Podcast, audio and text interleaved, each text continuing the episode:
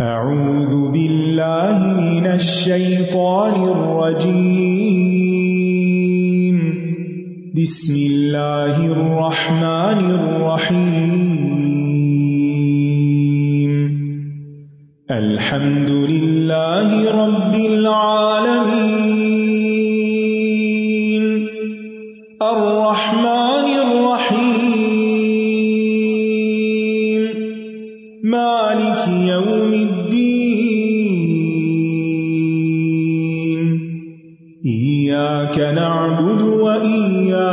وإياك نستعين اهدنا الصراط المستقيم. صراط الذين أنعمت عليهم غير المغضوب عليهم ولا الضالين.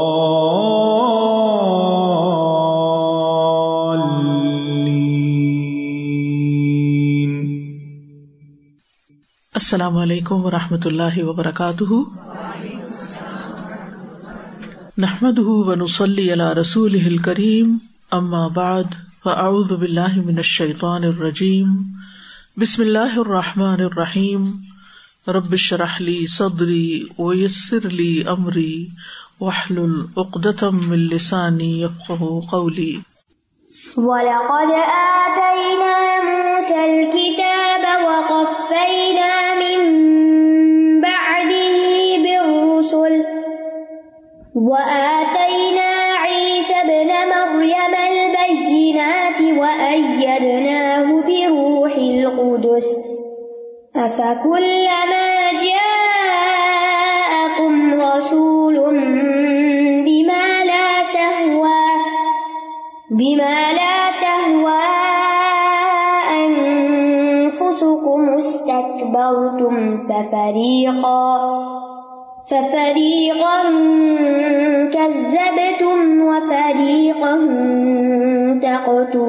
تقتلون اور بے شک ہم نے موسا کو کتاب دی اور اس کے بعد پے در پے رسول بھیجے اور ہم نے عیسیٰ ابن مریم کو واضح نشانیاں دی اور روح القدس یعنی جبریل کے ذریعے اس کی تائید کی، تو کیا بھلا ایسا نہ ہوا کہ جب کبھی تمہارے پاس کوئی رسول ایسی چیز لے کر آیا جسے تمہارے نفس پسند نہ کرتے تھے، تو تم نے تکبر کیا، پھر ایک گروہ امبیا کو تم نے چھٹلا دیا اور ایک گروہ کو تم قتل کرتے رہے۔ یہاں بنی اسرائیل کا ایک اور جرم بتایا جا رہا ہے۔ اور وہ کیا کہ اللہ سبحان تعالیٰ نے انہیں تورات عطا کی تھی، کتاب دی تھی۔ لیکن انہوں نے کیا کیا؟ اس کو بدل ڈالا، اس میں تحریف کر دی۔ پھر موسی علیہ السلام کے بعد بنی اسرائیل میں بہت سے اور رسول اور امبیا بھیجے تاکہ وہ تورات کے مطابق ان کی تعلیم و تربیت کا انتظام کرے۔ لیکن بنی اسرائیل نے ان کے ساتھ بڑا برا سلوک کیا۔ ان کو جٹلا دیا اور بعض کو تو قتل بھی کر دیا۔ پھر آخر میں اللہ سبحان تعالیٰ نے عیسیٰ علیہ السلام کو مبوس کیا۔ جنہوں نے اللہ کے حکم سے تورات کے اندر جو تبدیلیاں تھیں یا جو احکامات انہوں نے بدل ڈالے تھے، اس کی تصحیح کی تو بنی اسرائیل نے ان کو بھی جھٹلا دیا اور ان کے قتل کے بھی درپے ہو گئے۔ بالآخر اللہ سبحان تعالیٰ نے ان کو اوپر اٹھا لیا۔ امبیا کے ساتھ ان کا یہ معاملہ کیوں تھا؟ کیونکہ امبیا ان کو وہ باتیں کہتے تھے جو ان کی خواہشات نفس کے خلاف ہوتی تھی کیونکہ وہ دنیا کی محبت میں ڈوبے ہوئے تھے۔ تو جو شخص دنیا کی محبت میں غرق ہوتا ہے، اگر آپ اس کو دین کی طرف بلاتے ہیں، تو یہ اس کے نفس پر بہت بھاری ہوتا ہے۔ اور پھر اگر بلانے والا اللہ کا نبی ہو، تو اس کی شدت اور بھی بڑھ جاتی ہے، مخالفت اور بھی بڑھ جاتی ہے۔ تو بہرحال یہاں پر اللہ سبحان تعالیٰ ان کی اس تاریخ کا ذکر کر رہے ہیں کہ تم کیا کچھ کرتے رہے ہو ماضی میں؟ تم سے کچھ بعید نہیں کہ آج تم محمد صلی اللہ علیہ وسلم کے ساتھ جو سلوک کر رہے ہو، وہ اسی کی ایک کڑی ہے۔ اسی کا ایک سلسلہ ہے۔ پہلے امبیا کو بھی تم نے جٹلایا اور اب تم محمد صلی اللہ علیہ وسلم کو بھی جٹلا رہے ہو۔ وَلَقَدْ آتَيْنَا مُوسَى الْكِتَابَ۔ و قسم کے لیے لام، تاکید کے لیے، قد، تحقیق کے لیے۔ یعنی یقینی طور پر آتئینا دی ہم نے۔ آتئینا کے دو مفول ہیں، ایک موسا اور ایک الکتاب یعنی ہم نے موسا علیہ السلام کو کتاب اور کتاب سے مراد تورات، ہم نے ان کو تورات دی۔ موس علیہ السلام ان پانچ اول العزم رسولوں میں سے ہیں جو بنی اسرائیل کی طرف بھیجے گئے تھے۔ یعنی موس علیہ السلام بھیجے گئے تھے، باقی پانچوں نہیں۔ اور اللہ سبحان تعالیٰ نے ان کو ایک عظیم کتاب دی تھی تورات، جس کی صفت اللہ تعالیٰ نے قرآن مجید میں بھی بیان کی۔ انا انزل نہ تورات افیحا ہدم و نور یقیناً ہم نے تورات نازل کی، جس میں ہدایت بھی ہے اور نور بھی۔ پھر اس کے بعد وقف نا ممباد ہی بر رسول اس کے پیچھے ہم اور بھی کئی رسول لائے۔ قفئی نا کا لفظ جو ہے، قفا سے ہے۔ قفا گدی کو کہتے ہیں۔ یہ پیچھے گردن کے نیچے والا حصہ جو ہوتا ہے۔ یعنی پچھلا حصہ ہوتا ہے، اس لیے قفا تو اسرا کا مانا ہوتا ہے کسی کے پیچھے پیچھے جانا۔ اور یہاں مراد ہے ان کی پیروی میں یعنی ان کے بعد پے در پے۔ بہت سے رسول ہم نے باری باری بھیجے۔ بنی اسرائیل میں کثیر تعداد میں نبی آئے تھے۔ کہا جاتا ہے کہ موس علیہ السلام کے بعد بنی اسرائیل میں اتنے نبی آئے کہ جن کو اللہ کے سوا کوئی شمار نہیں کر سکتا۔ اس کثرت کے ساتھ آئے۔ وہ قفئی نام بادی ہی بادی سے مراد باد موسا بر رسول یعنی کئی رسول نبی بہت کچھ۔ اسی لیے کہا جاتا ہے کہ وہ امت جس میں سب سے زیادہ نبی آئے، وہ بنی اسرائیل تھے۔ قرآن مجید میں سب کا نام نہیں ہے۔ قرآن مجید میں جن امبیا اور رسول کا نام ہے، وہ ہارون علیہ السلام ہے دلکفل ہے الیاس ہے الیسا ہے داود، سلیمان ازیر یونس، زکریہ یاہیا اور عیسیٰ علیہ السلام۔ یہ بڑے بڑے نبی اور رسول ہیں کہ جن کو بنی اسرائیل کی طرف بھیجا گیا تھا۔ حدیث میں یوشا بن نون کا بھی نام آتا ہے جو کہ قرآن مجید میں نہیں ہے۔ یوشا بن نون حضرت موسا کے شاگرد تھے اور بعد میں ان کو نبوت ملی۔ تو بنی اسرائیل میں بہت سے امبیا آئے اور وہ ان کے تمام معاملات کی دیکھ بھال کیا کرتے تھے۔ اس کی وضاحت سن ابن ماجا کی حدیث سے ہوتی ہے۔ رسول اللہ صلی اللہ علیہ وسلم نے فرمایا، بے شک بنی اسرائیل کے امور کی دیکھ بھال یعنی ان کے انتظامی، معاشرتی، دینی، دنیاوی سارے امور کی دیکھ بھال ان کے امبیا کرتے تھے۔ یعنی لیڈرشپ کس کے ہاتھ میں تھی؟ امبیا کے ہاتھ میں تھی۔ جب کوئی نبی چلا جاتا تو دوسرا نبی اس کا جانشین ہو جاتا۔ لیکن میرے بعد تمہارے اندر کوئی نبی آنے والا نہیں ہے۔ یعنی علیہ السلام کے بعد تو آئے لیکن میرے بعد کوئی نہیں آئے گا۔ صحابہ نے ارض کیا، اللہ کے رسول، پھر ان معاملات کا کیا ہوگا؟ یعنی یہ کون سنبھالے گا؟ آپ نے فرمایا خلافاں ہوں گے اور بہت زیادہ ہوں گے۔ امبیا نہیں ہوں گے بلکہ خلافاں ہوں گے۔ وہ آتی نہ ای سب نہ مریم البینات و اید نہ بروح القدس۔ اور دی ہم نے عیسی ابن مریم کو بینات عیسی ابن مریم جن کی نسبت اپنی والدہ کی طرف ہے، حضرت مریم کی طرف، ان کو اللہ سبحان تعالیٰ نے بہت سی بینات دی اور یہ بینات کیا تھی باز معجزات، جو ان کے سچا ہونے کی، ان کی رسالت کے صحیح ہونے کی واضح نشانیاں تھیں۔ ان بینات میں شرعی نشانیاں بھی تھیں یعنی انجیل بھی دی گئی تھی ان کو، اور اس کے علاوہ معجزات بھی دیے گئے تھے۔ یعنی کونی قدری دونوں طرح کی نشانیاں تھیں۔ ہم دیکھتے ہیں شرعی آیات تو انجیل کی تھی، لیکن کونی قدری نشانیوں میں جیسے مردوں کو زندہ کرنا، ابرس یا کوڑی کو درست کر دینا، اور اللہ کے عزن سے مردوں کو قبر سے زندہ کر کے نکال لینا، یہ سب اللہ کے عزن سے تھا۔ اس کی پوری تفصیل سورت المائدہ میں آتی ہے۔ آیت نمبر ایک سو دس میں اس کو آپ خود سے بھی پڑھ سکتے ہیں کہ اللہ سبحان تعالیٰ جب عیسیٰ علیہ السلام سے کہے گا، اے عیسیٰ ابن مریم، اپنے اوپر اور اپنی والدہ پر میری نعمت یاد کرو۔ جب میں نے روح پاک سے تمہاری مدد کی، تم گود میں اور ادھیڑ عمر میں لوگوں سے باتیں کرتے تھے۔ جب میں نے تمہیں کتاب اور حکمت اور تورات اور انجیل سکھائی اور جب تم مٹی سے پرندے کی شکل کی مانند میرے حکم سے بناتے تھے، پھر تم اس میں پھونک مارتے تو وہ میرے حکم سے ایک پرندہ بن جاتی۔ تم پیدائشی اندھے اور برس والے کو میرے حکم سے تندرست کر دیتے۔ جب تم مردوں کو میرے حکم سے نکال کھڑا کرتے اور جب میں نے بنی اسرائیل کو تم سے روکا اور جب تم ان کے پاس کھلی نشانیاں لے کر آئے اس جیتا ہوں بل بئی نہ آتی تو ان میں سے جن لوگوں نے کفر کیا، وہ کہنے لگے، یہ تم کھلے جادو کی سوا کچھ نہیں۔ اسی طرح ان نشانیوں میں سے ان کا پنگوڑے میں باتیں کرنا تھا اور وہ اپنی والدہ کے لیے بہت ہی مہربان تھے۔ بہرحال یہ ساری بینات عیسی علیہ السلام کے ساتھ تھی جو ان کے نبی ہونے کی دلیل تھی اور اللہ سبحان تعالیٰ نے ان کی تائید بھی کی۔ وہ عید نہ ہم نے اس کی تائید کی۔ ایدا کا لفظ جو ہے عید سے ہے عید قوت کو کہتے ہیں۔ قرآن مجید میں آتا ہے وہ سما بنئی نہ بے اور آسمان کو ہم نے اپنی قوت سے بنایا۔ تو عید نہ ہو بروح القدس، ہم نے ان کی تائید روح القدس کے ساتھ کی۔ روح القدس سے مراد جبریل علیہ السلام ہے۔ جبریل علیہ السلام کو روح القدس اس لیے کہا جاتا ہے کہ وہ وہی لے کر نازل ہوتے ہیں جو دلوں کو زندہ کرتی ہے، جیسے جسم کو روح زندہ کرتی ہے۔ ایسے وہ بھی روح ہے کہ وہ وہی لے کر آتے ہیں۔ کیونکہ قرآن مجید میں وہی کو بھی روح کہا گیا ہے۔ وہ کدال کا اوہی نہ کا روح ہم میں نمرنا تو روح القدس، قدس کیوں؟ قدس پاک کے معنوں میں آتا ہے۔ ان کی لائی ہوئی وہی سے دل پاک ہوتے ہیں، وہ قرآن بھی لائے، حکمت بھی لائے اور کتابیں بھی لائے۔ تو اید نہ ہو عیسیٰ علیہ السلام کو ہم نے قوت بخشی، ان کی تائید کی کس کے ساتھ؟ بروح القدس جبریل علیہ السلام کے ساتھ۔ ٹھیک ہے؟ یعنی جب وہ پیدا ہوئے بغیر باپ کے، تو پھر پنگوڑے میں جو بولے تو انہوں نے کیا کہا تھا کہ انی عبد اللہ آتا نی الکتاب وجالانی نبی اللہ نے مجھے کتاب دی اور مجھے نبی بنایا۔ اور ابھی وہ کہاں تھے؟ پنگوڑے میں۔ تو یہ کتاب کون لایا تھا ان کے پاس اور یہ پیغام کون لایا تھا؟ جبری تو یہ ان کی تائید تھی۔ ٹھیک ہے؟ وجا مبارک نئی نما کنتور میں جہاں کہیں بھی ہوں، مبارک ہوں۔ اور پھر آپ دیکھیے کہ جب وہ لوگ ان کے قتل کے درپے ہوئے تو اس وقت بھی جبریل علیہ السلام سے ان کو تائید ملی۔ اور وہ ان کو اوپر اٹھا کے لے گئے۔ اگرچہ تمام امبیا کو کچھ نہ کچھ بینات ملتی ہیں، لیکن خاص طور پر عیسیٰ علیہ السلام کا ذکر کیوں کیا گیا؟ کیونکہ ان کے معجزات اور ان کو دی جانے والی کتاب باقی تمام سے ممیز تھی۔ یعنی خاص کا جب ذکر کر دیا گیا تو عام بیچ میں ہی آ گیا۔ یعنی باقی پیغمبروں کو جو ملا، ان سب کے مقابلے میں عیسیٰ علیہ السلام کو جو دیا گیا، اس کو کھول کے بیان کر دیا گیا اور بات واضح ہو گئی کہ اللہ سبحان تعالیٰ نے کہاں تک بنی اسرائیل کی ہدایت کا سامان کیا؟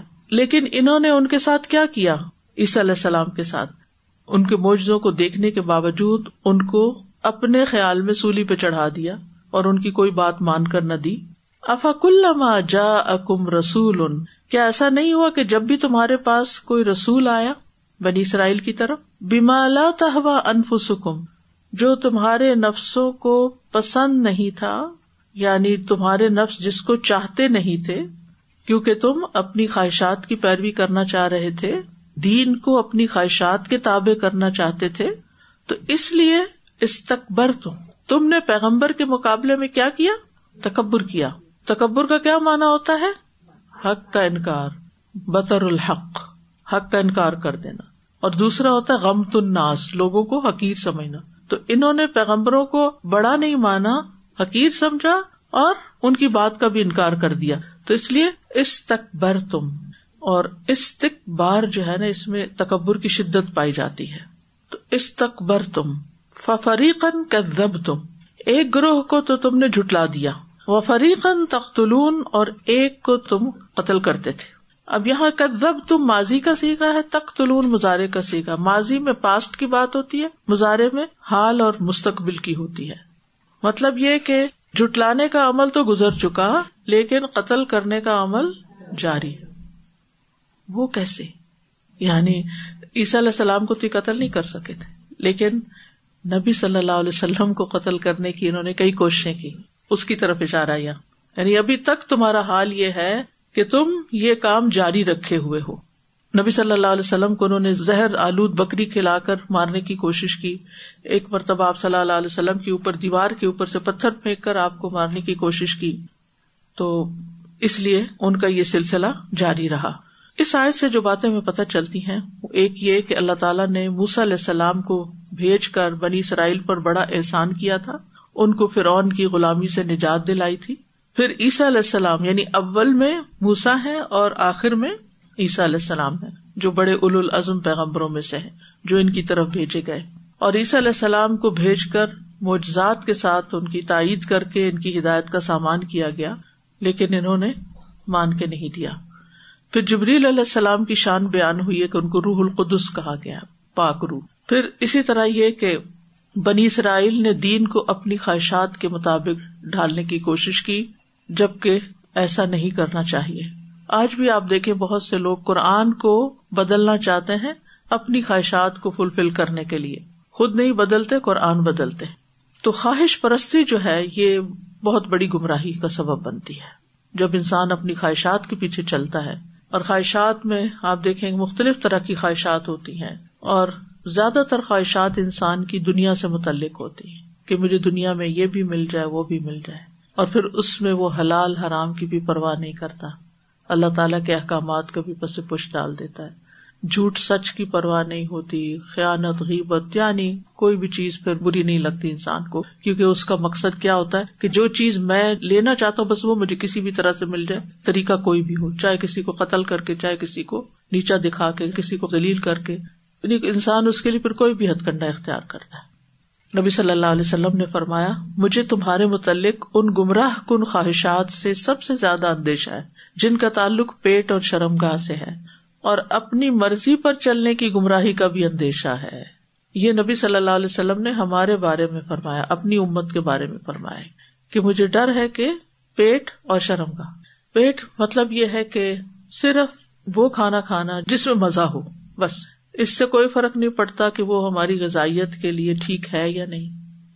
آج آپ دیکھیں کہ سب سے زیادہ لوگ کس چیز کے شوقین ہیں؟ سب سے زیادہ کس چیز کے پیچھے ہے اور اس کے نتیجے میں کیا ہو رہا ہے؟ اتنی بیماریاں بھی پھیل رہی ہیں، اس کی بھی پرواہ نہیں۔ یعنی اپنی جان کے بھی لوگ دشمن بنے ہوئے، دنیا میں بھی۔ نیوٹریشیس ہولسم فائدہ مند فوڈ نہیں، بلکہ ٹیسٹ جنک اور اس کا نتیجہ کیا ہوتا ہے؟ جب انسان کی غذا ٹھیک نہیں ہوتی، تو پھر نقصان کیا ہوتا ہے؟ اس کا پورا لائف اسٹائل بدل جاتا ہے۔ اس کی پوری زندگی پر اثر پڑ جاتا ہے۔ اس کی ہر چیز ڈسٹرب ہو جاتی ہے۔ نفسیاتی طور پر انسان ڈسٹرب ہو جاتا ہے۔ یہ جو بہت زیادہ ڈپریشن آنے لگ گیا ہے یعنی کسی بھی چیز پر اطمینان نہیں ہے، اس کے پیچھے یہی وجہ ہے۔ کیونکہ آپ دیکھیے کہ انسان کہاں سے کماتا ہے، کھانے کو کیسے بناتا ہے اور پھر کس طرح کھاتا ہے۔ کیا لاتا ہے، کیا بناتا ہے، کیا کھاتا ہے۔ ان تینوں چیزوں میں ہمیں اپنا جائزہ لینا چاہیے کہ کیا جو کھا رہے ہیں وہ حلال ہے کیا جو کھا رہے ہیں وہ غذائیت والا ہے۔ ہماری پرائرٹی کیا ہے؟ صرف ٹیسٹ پرائرٹی ہے یا غذائیت بھی ہے؟ اور غذائیت ہمیں کیوں چاہیے تاکہ ہمارے اندر طاقت آئے؟ طاقت کیوں چاہیے تاکہ ہم عبادت اور خدمت دونوں کر سکیں؟ جس انسان کے اندر طاقت نہیں ہوتی، وہ نہ صحیح سے عبادت کر سکتا ہے اور نہ ہی کسی کی خدمت کر سکتا ہے۔ وہ کسی کے کام نہیں آ سکتا کیونکہ اس میں جان ہی نہیں ہوتی۔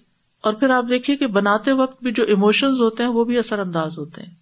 پکاتے وقت، بناتے وقت۔ اور پھر کھاتے وقت جو کیفیت ہوتی ہے، وہ بھی انسان کی صحت پہ اثر انداز ہوتی ہے۔ نتیجتاً بیماریاں پیدا جب انسان بیمار ہوتا ہے تو کیا کیا نقصان ہوتے ہیں؟ نہ نماز وقت پہ ہوتی ہے۔ آپ صحیح وقت پہ اٹھ ہی نہیں سکتے۔ صحیح وقت پہ سو نہیں سکتے۔ انسومیا کا بھی تعلق بہت حد تک فوڈ کے ساتھ ہوتا ہے۔ آپ سونے کے وقت سو نہیں سکتے، جاگنے کے وقت جاگ نہیں سکتے۔ اور جب آپ کا سونا جاگنا ریگولیٹ نہیں ہوتا، تو آپ کی پوری زندگی بے برکت ہو جاتی ہے۔ آپ اپنے گولز اچیو نہیں کر سکتے۔ تو یہ جڑ بتا دی گئی۔ اسی طرح جب انسان کی شرمگاہ سے متعلق یعنی سیکس سے ریلیٹڈ جذبات کنٹرول نہیں ہوتے، تو یہ بھی انسان کی زندگی پہ برا اثر ڈالتی۔ انسان کی فیملی لائف تباہ ہو کے رہ جاتی ہے۔ انسان حلال حرام کی پرواہ چھوڑ دیتا ہے۔ اور بھی بہت سی خرابیاں۔ اور پھر فرمایا، اپنی مرضی پہ چلنے کی گمراہی کا اندیشہ۔ بنی اسرائیل بھی کیا چاہتے تھے؟ اپنی مرضی کریں۔ نبی صلی اللہ علیہ وسلم نے ہمیں بھی اس سے ڈرایا، اپنی مرضی۔ یعنی میں کیا چاہتا ہوں؟ میری کیا ترجیح ہے؟ میں اس وقت کھانا چاہتا ہوں، میں اس وقت سونا چاہتا ہوں، میں اس وقت گھومنا چاہتا ہوں۔ یعنی جو اس وقت میں کرنا چاہتا ہوں، بس مجھے وہ کرنے دیا جائے۔ مجھے کوئی پوچھنے والا نہ ہو، کوئی روکنے ٹوکنے والا نہ ہو۔ آج آپ دیکھیں، ہر گھر کی یہ کہانی ہے۔ یعنی آپ اپنی یوتھ میں دیکھ لیں، بچوں میں دیکھ لیں، اور بہت سا بگاڑ اسی وجہ سے آتا ہے۔ جب وہ کسی کی نہ ایڈوائس لیتے ہیں، نہ کسی کی مرضی پہ چلتے ہیں، ہر چیز میں اپنی مرضی کرنا چاہتے پر کیا نتیجہ نکلتا ہے؟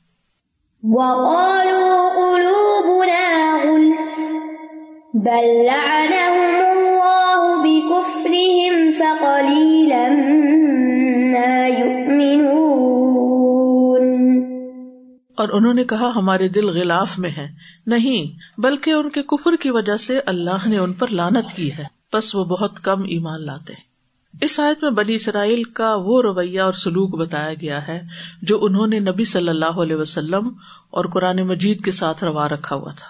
آپ صلی اللہ علیہ وسلم کی نبوت کو نہ ماننے کی وجہ وہ کیا بتاتے تھے؟ کہ ہمارے دل غلافوں میں ہیں۔ یعنی ہم اپنے مذہب، اپنے عقیدے، اپنے طریقوں میں اتنے پختہ ہیں کہ تم کچھ بھی کہو۔ ہمارے دلوں پہ تمہاری کسی بات کا اثر نہیں۔ ہم تمہاری کوئی نصیحت، کوئی بات قبول نہیں کریں گے۔ تو اسی لیے فرمایا فقلی لما یؤمنون اللہ تعالیٰ فرماتے کہ ایسی بات نہیں، بات یہ کہ اللہ نے ان کے کفر کی وجہ سے ان پہ لانت کی ہے۔ اس لیے بہت کم یہ ایمان لاتے ہیں۔ وقالو قلو بنا غلف۔ اور انہوں نے کہا، کس نے کہا؟ بنی اسرائیل نے۔ کیا کہا؟ قلو بنا ہمارے دل، قلب کی جمع قلوب، غلف۔ غلف اغلف کی جمع ہے۔ اسے غلاف بھی کہتے ہیں۔ غلاف کس کو کہتے ہیں؟ غتا کو، قبر۔ پیچھے لوٹ جائیے جہاں اللہ سبحان تعالیٰ فرماتے ہیں۔ ختم اللہ اللہ قلوب و اللہ سم اہم و اللہ ابسار غشاو وہاں بھی یہی مسئلہ تھا نا ان کا، کہ ان کی آنکھوں پہ پردہ پڑا ہوا ہے۔ یہاں پر کیا بات ہے کہ دلوں پہ پردہ پڑا ہوا ہے، غلاف چڑھا ہوا ہے۔ یعنی حق بات کو سننے اور سمجھنے سے ہم آ رہی ہیں، حق اور ہمارے بیچ میں ایک رکاوٹ ہے۔ دوسرے لفظوں میں، تمہاری باتوں کا ہم پر کوئی اثر نہیں ہوتا۔ یہی بات مشرقی نے مکہ نے بھی کہی تھی۔ وقال قلوب نا فی اکن تن مما تدونا الئی وفی آدان نا وقر و ممبئی نا و بین کا حجاب۔ سورت فصلت آیت فائیو اور انہوں نے کہا، تم جس چیز کی طرف ہمیں بلاتے ہو، ہمارے دل اس بات سے پردوں میں ہے اور ہمارے کانوں میں ایک بوجھ ہے اور ہمارے اور تمہارے درمیان ایک حجاب ہے۔ یعنی ہمارے اور تمہارے بیچ میں ایک رکاوٹ ہے۔ تم کچھ اور ہو، ہم کچھ اور ہیں۔ تمہاری باتیں ہم پر اثر نہیں کرتی۔ تمہاری باتیں ہمیں کوئی فائدہ نہیں دیتی۔ آج بھی آپ دیکھیں، بہت سے لوگ سننا نہیں چاہتے قرآن کو، پڑھنا نہیں چاہتے۔ کوئی دلیل، کوئی بات نہیں مانتے۔ کیوں؟ کوئی ان سین رکاوٹ ہے بیچ میں کہ آپ انہیں بتاتے بھی کہ یہ اللہ کا حکم ہے اور وہ سنی سنی کر دیتے ہیں۔ اس کا ایک اور معنی بھی ہے قلوب نا غلف کا۔ اور وہ ہے کہ ہمارے دل علم اور حکمت سے پر ہیں یعنی بھرے ہوئے ہیں۔ کسی اور علم کی گنجائش نہیں۔ یعنی we already know so much that we don't want anything else ہمیں سب پتا ہے۔ آج کی زبان میں ہمیں سب پتا ہے۔ آج بھی کہتے ہیں نہیں ہمیں سب پتا ہے۔ تم کیا اور سیکھنے جاتے کس کو نہیں پتا کہ مسلمان کو نماز روزہ کرنا چاہیے؟ یہ ایک سال کا کورس، تین سال کا کورس، یہ کورس کرنے کی کیا ضرورت ہے؟ خود پڑھ، خود نہیں پڑھ سکتے۔ ابن عباس کہتے ہیں کہ یہود کہا کرتے تھے، تم کس طرح ہم کو سکھاتے ہو؟ ہمارے دل حکمت کے لیے غلاف ہیں یعنی حکمت کے برتن ہیں آلریڈی حکمت سے بھرے ہوئے ہیں۔ ابن عباس ہی کہتے ہیں کہ یہود کہتے تھے، ہمارے دل علم سے بھرے ہوئے ہیں، اس لیے ہمیں محمد صلی اللہ علیہ وسلم کے علم کی کوئی ضرورت نہیں۔ اور نہ اس کے علاوہ کسی اور کے علم کی ضرورت ہے۔ اس طرح کی بول کون بولتا ہے جس کے اندر تکبر ہو؟ استقبر تو تکبر کی وجہ سے۔ اصل میں دلوں کی بھی قسمیں ہیں نا۔ پیچھے بھی دلوں کی بات بتائی گئی ہے۔ سم مقصد قلوب حکم میں بھی ہاں۔ امام ابن القیم کہتے ہیں کہ ایک قلب اجرد ہوتا ہے، یہ مومن کا دل ہوتا ہے جس میں ایمان اور نور ہوتا ہے۔ اور یہ ایمان جو ہے وہ یعنی طلب کرتا ہے کیا چیز کے اور اچھی بات پتا چلے، اور خیر کی بات پتا چلے۔ یہ مومن کا دل ہوتا ہے۔ اور ایک ہوتا ہے کلب معکوس الٹا دل۔ یہ کافر کا دل ہوتا ہے یعنی اس میں کچھ نہیں جاتا۔ اور اسی طرح یہ اغلف ہے کہ جو بھرا ہوا ہے یعنی کفر، کبڈ، کچھ نہیں جاتا اندر، ٹھیک ہے؟ تو مختلف طرح کے دل ہوتے ہیں کہ جن میں صرف مومن کا دل جو ہوتا ہے، اس کے اندر خیر ہوتی ہے۔ منافع کے دل میں بھی خیر نہیں جاتی، اور اسی طرح کافر کے دل میں بھی۔ ایسا کیوں ہو جاتا ہے؟ ایسا پیچھے کہا گیا نا وہ پردہ ہے ان کے دلوں پہ، اللہ نے مور لگا دی، تو ہم کہتے ہیں، اللہ نے لگا دی، تو پھر ان کا کیا قصور؟ یہاں بتا دیا گیا، بل لا اللہ بکفر نہیں، بلکہ اللہ نے ان کے کفر کی وجہ سے ان پر لانت فرمائی ہے۔ لانت کیا ہوتی ہے؟ لان کا مطلب ہوتا ہے ترد دتکارنا، دور کرنا بودھ اور جب لانت اللہ کہے، تو اس کا مطلب ہوتا ہے اللہ سے دور، اللہ کی رحمت سے دور۔ ٹھیک ہے؟ بل لا ہوم اللہ چونکہ انہوں نے انکار کر دیا، ہمارے دل گلاف میں، ہم نے نہیں سننا، ہمیں کچھ نہیں چاہیے، ہمیں سب کچھ پتا ہے۔ لہٰذا اللہ سبحان تعالیٰ نے بھی پھر ان کی توفیق چھین لی اور ان کے دلوں میں مور لگا دی۔ کیونکہ انہوں نے کفر کو ایمان پر ترجیح دی، تو اللہ نے اپنی توفیق اور ہدایت سے ان کو دور کر دیا، ہر خیر سے دور کر دیا۔ تو یاد رکھیے، برے اعمال، برے افعال ان کے کانسیکوینس ہوتے ہیں۔ جیسے ان کے کفر کا نتیجہ یا کانسیکوینس کیا تھا کہ ان کے دلوں پہ مور لگ گئی۔ سورت المائدہ میں آتا ہے فبیما نقز میسا ہم لا ہوں ان کے عہد توڑنے کی وجہ سے ہم نے ان پر لانت کی۔ سورت النساء میں آتا ہے فبیما نقز میسا ہم و کفر ہم بے آیات اللہ و قتل المبیا اب غیر حق و قول قلوب نا غلف۔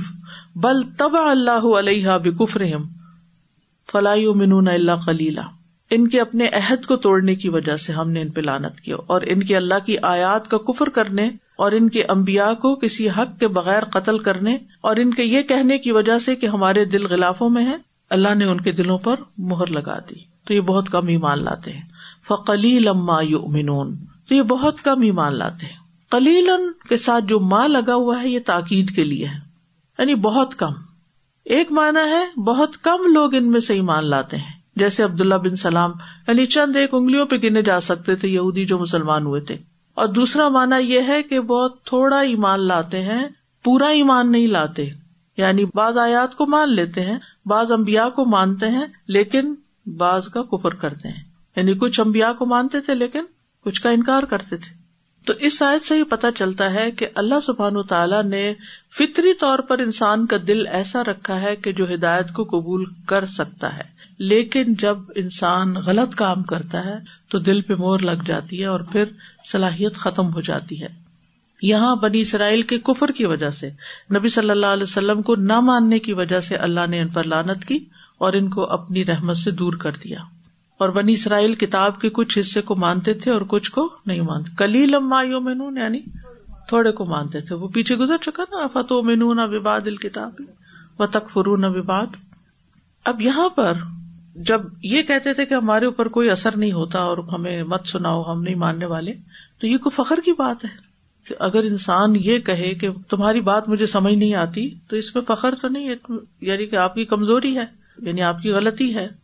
پھر اسی طرح یہ ہے کہ دلوں پر مختلف وجوہات سے پردے پڑتے ہیں۔ نمبر ایک، دنیا کی محبت کی وجہ سے دل پہ پردہ پڑتا ہے۔ نمبر دو، گناہوں کے سبب دل پہ پردہ آتا ہے۔ رسول اللہ صلی اللہ علیہ وسلم نے فرمایا، دلوں میں سے ہر دل کے آگے بادل آ جاتے ہیں۔ یہ ہم سب کے لیے ہے بات۔ دلوں میں سے ہر دل کے آگے بادل آ جاتے ہیں، جس طرح چاند کے آگے بادل آتے ہیں۔ چاند چمک رہا ہوتا ہے، اچانک اس کے سامنے بادل آ جاتا ہے اور اندھیرا ہو جاتا ہے۔ جب بدلی سامنے سے ہٹ جاتی ہے تو وہ روشن ہو جاتا ہے۔ یہی معاملہ دل کا ہے۔ جب انسان کوئی گناہ کرتا ہے تو دل کے اوپر کیا آتا ہے؟ بادل آ جاتا ہے، پردہ آ جاتا ہے۔ اور پھر جب انسان توبہ کرتا ہے، اللہ کے آگے روتا ہے، تو دل صاف ہوتا ہے، چمک اٹھتا ہے۔ پھر اسی طرح جب انسان فتنوں میں پڑتا ہے تو دل پر پردہ آ جاتا ہے۔ فتنوں میں پڑنے کا مطلب کیا ہے؟ یعنی غلط کاموں میں اپنا ہاتھ دے لیتا ہے یا غلط صحبت اختیار کر لیتا ہے۔ ایسی کمپنی میں چلا جاتا ہے، ایسے ماحول میں چلا جاتا ہے کہ جس سے انسان اللہ سے دور اور دنیا سے قریب ہوتا ہے، جس کے نتیجے میں اس کے دل پر پردہ پڑ جاتا ہے۔ كتاب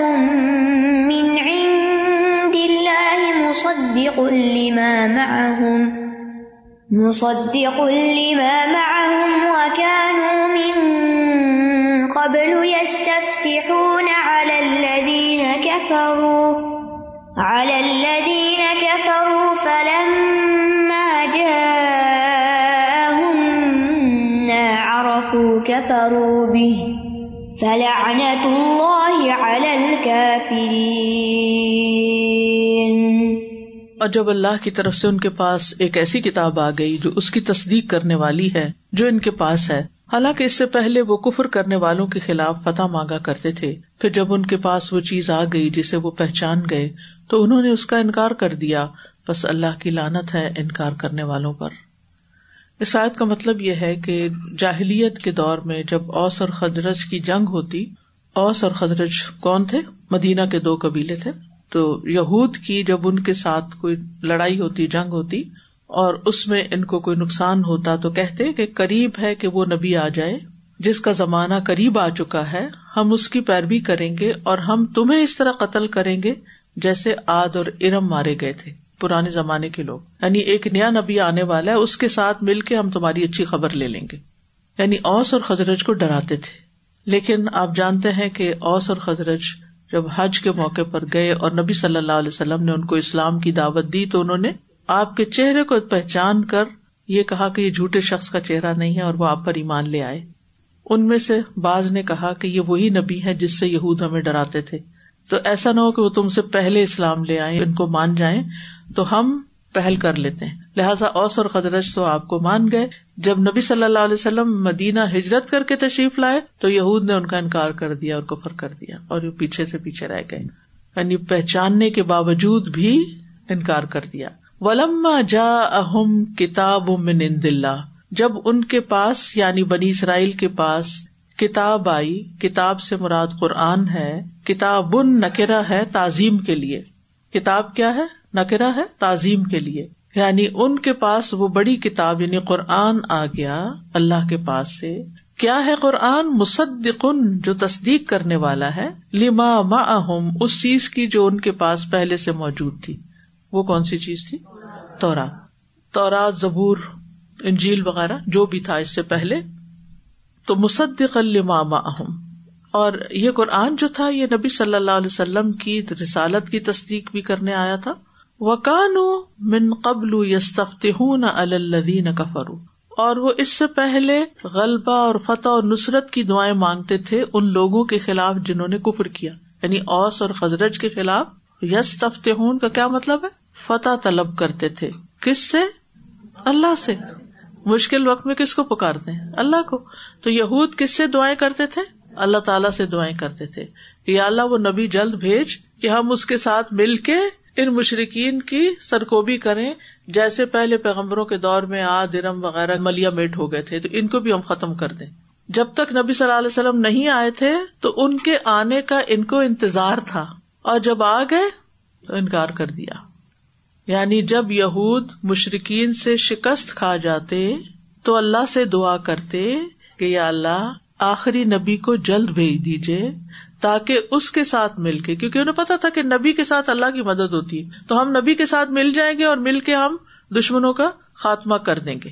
اور اسی طرح وہ اوس اور خزرج کو بھی بتاتے تھے۔ یس تفتہ کا ایک مانا ہے یعنی ان کے سامنے کھول کے بیان کرتے تھے۔ بما فتح اللہ علیہ کو پیچھے گزرا۔ ابن حساق کہتے ہیں کہ مجھے آسم بن عمر بن قطع نے اپنی قوم کے کچھ لوگوں سے روایت کرتے ہوئے بیان کیا۔ وہ کہتے ہیں کہ اللہ تعالیٰ کی رحمت اور ہمارے لیے اس کی ہدایت کے ساتھ ساتھ جو چیز ہمارے لیے اسلام لانے کا باعث بنی، وہ وہ باتیں تھی جو ہم یہودیوں سے سنتے رہتے تھے۔ یعنی اوس اور خدرج کے اسلام لانے کی وجہ کیا بنی؟ کہ انہوں نے سن رکھا تھا کہ ایک نبی آنے والا ہے۔ تو ہم شرک کرنے والوں اور بتوں کو پوجنے والے تھے، جبکہ وہ اہل کتاب تھے۔ ان کے پاس وہ علم تھا جو ہمارے پاس نہیں تھا۔ ہمارے اور ان کے درمیان لڑائیاں ہوتی رہتی تھی جب ہم انہیں وہ نقصان پہنچاتے جو انہیں پسند نہ ہوتا، تو وہ دھمکی کے انداز میں ہمیں کہتے کہ ایک نبی کا زمانہ قریب آ چکا ہے۔ اب اس کو مبوس کیا جائے گا۔ ہم اس کا ساتھ دے کر تمہیں ایسے قتل کریں گے جیسے قوم عاد اور ارم تباہ کر دی گئی۔ اور ہم یہ باتیں اکثر سنا کرتے تھے۔ پھر جب اللہ تعالیٰ نے اپنے رسول کو بھیجا اس نے ہمیں اللہ کی طرف دعوت دی تو ہم نے اس کی دعوت قبول کر لی اور ہم نے اس کو پہچان لیا جس کے ساتھ یہودی ہمیں دھمکی دیتے تھے۔ تو ہم نے سبقت کر لی اور بات قبول کر لی۔ اور جب ہم ایمان لیا اس نبی پر تو یہودیوں نے اس کا انکار کر دیا۔ تو اللہ سبحان تعالیٰ نے یہ آیت اس سلسلے میں نازل کیا فلم جا اہم پھر جب وہ نبی ان کے پاس آ گیا ماں ارف ہوں جس کو انہوں نے پہچان بھی لیا۔ ایک ہوتا ہے علم اور ایک ہوتی ہے مارفت یعنی علامات سے پہچاننا۔ جیسے اللہ تعالیٰ کی معرفت کیا ہوتی؟ یعنی اللہ کی نشانیوں کے ذریعے اللہ کو پہچاننا۔ تو نبی صلی اللہ علیہ وسلم کی جو نشانیاں تھی بہت واضح تھی اس کے ذریعے جب انہوں نے ان کو پہچان بھی لیا یا نہ ہوں کما یا نہ اب نہ آہوں کیا کیا؟ کفرو بھی تو آپ کا انکار کر دیا۔ کیا وجہ تھی انکار کرنے کی؟ تکبر۔ تکبر کی کیا وجہ تھی؟ حسد۔ حسد تھا ان کا کہ ہمارے اندر سے کیوں نہیں آئے؟ فلانت اللہ الکافرین۔ تو اللہ کی لانت ہے کافروں پر۔ یعنی کافر اللہ کی رحمت سے دور کر دیے گئے۔ انہوں نے نہیں مانا، اپنا نقصان کیا کہ اللہ کی رحمت سے محروم ہو گئے۔ یعنی علیہم کی بجائے الل کافرین کہا گیا۔ تو اس سائز سے کیا بات پتہ چلتی ہے؟ حق کو پہچاننے کے بعد، کیونکہ انہوں نے پہچان لیا تھا حق کو۔ نبی صلی اللہ علیہ وسلم کو پہچان لیا۔ جو کلام آپ پڑھے تو اس کو بھی پہچان لیا۔ کہ یہ نبی کی بات ہی ہو سکتی یہ کوئی عام انسان نہیں کر سکتا، کیونکہ وہ علم والے تھے۔ تو جب انہوں نے سب کچھ پہچان لیا، پھر نہیں مانے۔ تو جب ہم حق کو پہچان لیں کہیں بھی، کسی بھی جگہ جب سچائی مل جائے تو اس کا انکار نہ کرے کیونکہ حق کا انکار جو ہوتا ہے نا، وہ انسان کو نقصان دیتا ہے۔ یعنی سچائی بڑی مضبوط چیز ہے۔ اور سچائی کو پکڑ لینے والا کبھی ناکام نہیں ہوتا۔ ان سد کا یہ دی البر اور ان البر یہ دی الجنا آپ ایک صحیح بات کو جب صحیح مانیں گے، چاہے وہ کسی کی طرف سے بھی آ رہی اب جیسے ہم نے ابھی خواہشات کی بات کی کہ کچھ لوگ خواہشات کے ساتھ جیتے ہیں، اور بات تو ایسے ہی ہے۔ کبھی جنک فوڈ کی اور اس طرح کی چیزوں کی بات ہوئی۔ اب اگر آپ یہی بات اپنے بچے کے سامنے رکھیں گے تو وہ کیا کہے گا؟ مان جائے گا؟ نہیں مانے گا۔ کیا آپ کیا کہتے ہیں؟ آپ پتہ نہیں کس زمانے کی پیداوار ہے، آپ کیوں ایسی باتیں کر اچھا لیکن حقیقت تو نہیں بدلے گی نا۔ جو نقصان دہ چیز ہے، وہ تو نقصان دہ ہے ہی نا۔ اگر وہ نہیں مانتے اور اسی پر اڑے رہتے ہیں، تو نقصان کس کا ہے؟ الٹیمیٹلی نقصان کس کا ہے؟ ان کا اپنا تو عقل مند انسان وہ ہوتا ہے جو صحیح بات معلوم ہو جانے کے بعد اس کو مضبوطی سے پکڑ لیتا ہے کہ مجھے یہی کرنا ہے نو میٹر واٹ اور اس کے لیے ہوتی بہت سی مشکلات ہیں۔ یعنی کچھ چیزوں کی ہمیں ایسی عادت ہوتی ہے اور عادت کو چھوڑنا اور عادت کو بدلنا نفس کے خلاف جہاد ہوتا ہے اور وہ آسان نہیں ہوتا، بہت مشکل ہوتا ہے۔ لیکن ایمان کی مضبوطی انسان کے اندر ہر طرح کی تبدیلی لے آتی پھر ہر چیز سے ہجرت آسان ہو جاتی۔ بری عادتیں بھی چھوڑنا کیا ہے؟ ہجرت۔ صحابہ نے تو اپنے گھر بار بھی چھوڑ دیے تھے، اپنے کاروبار بزنس سب کچھ چھوڑ دیا تھا۔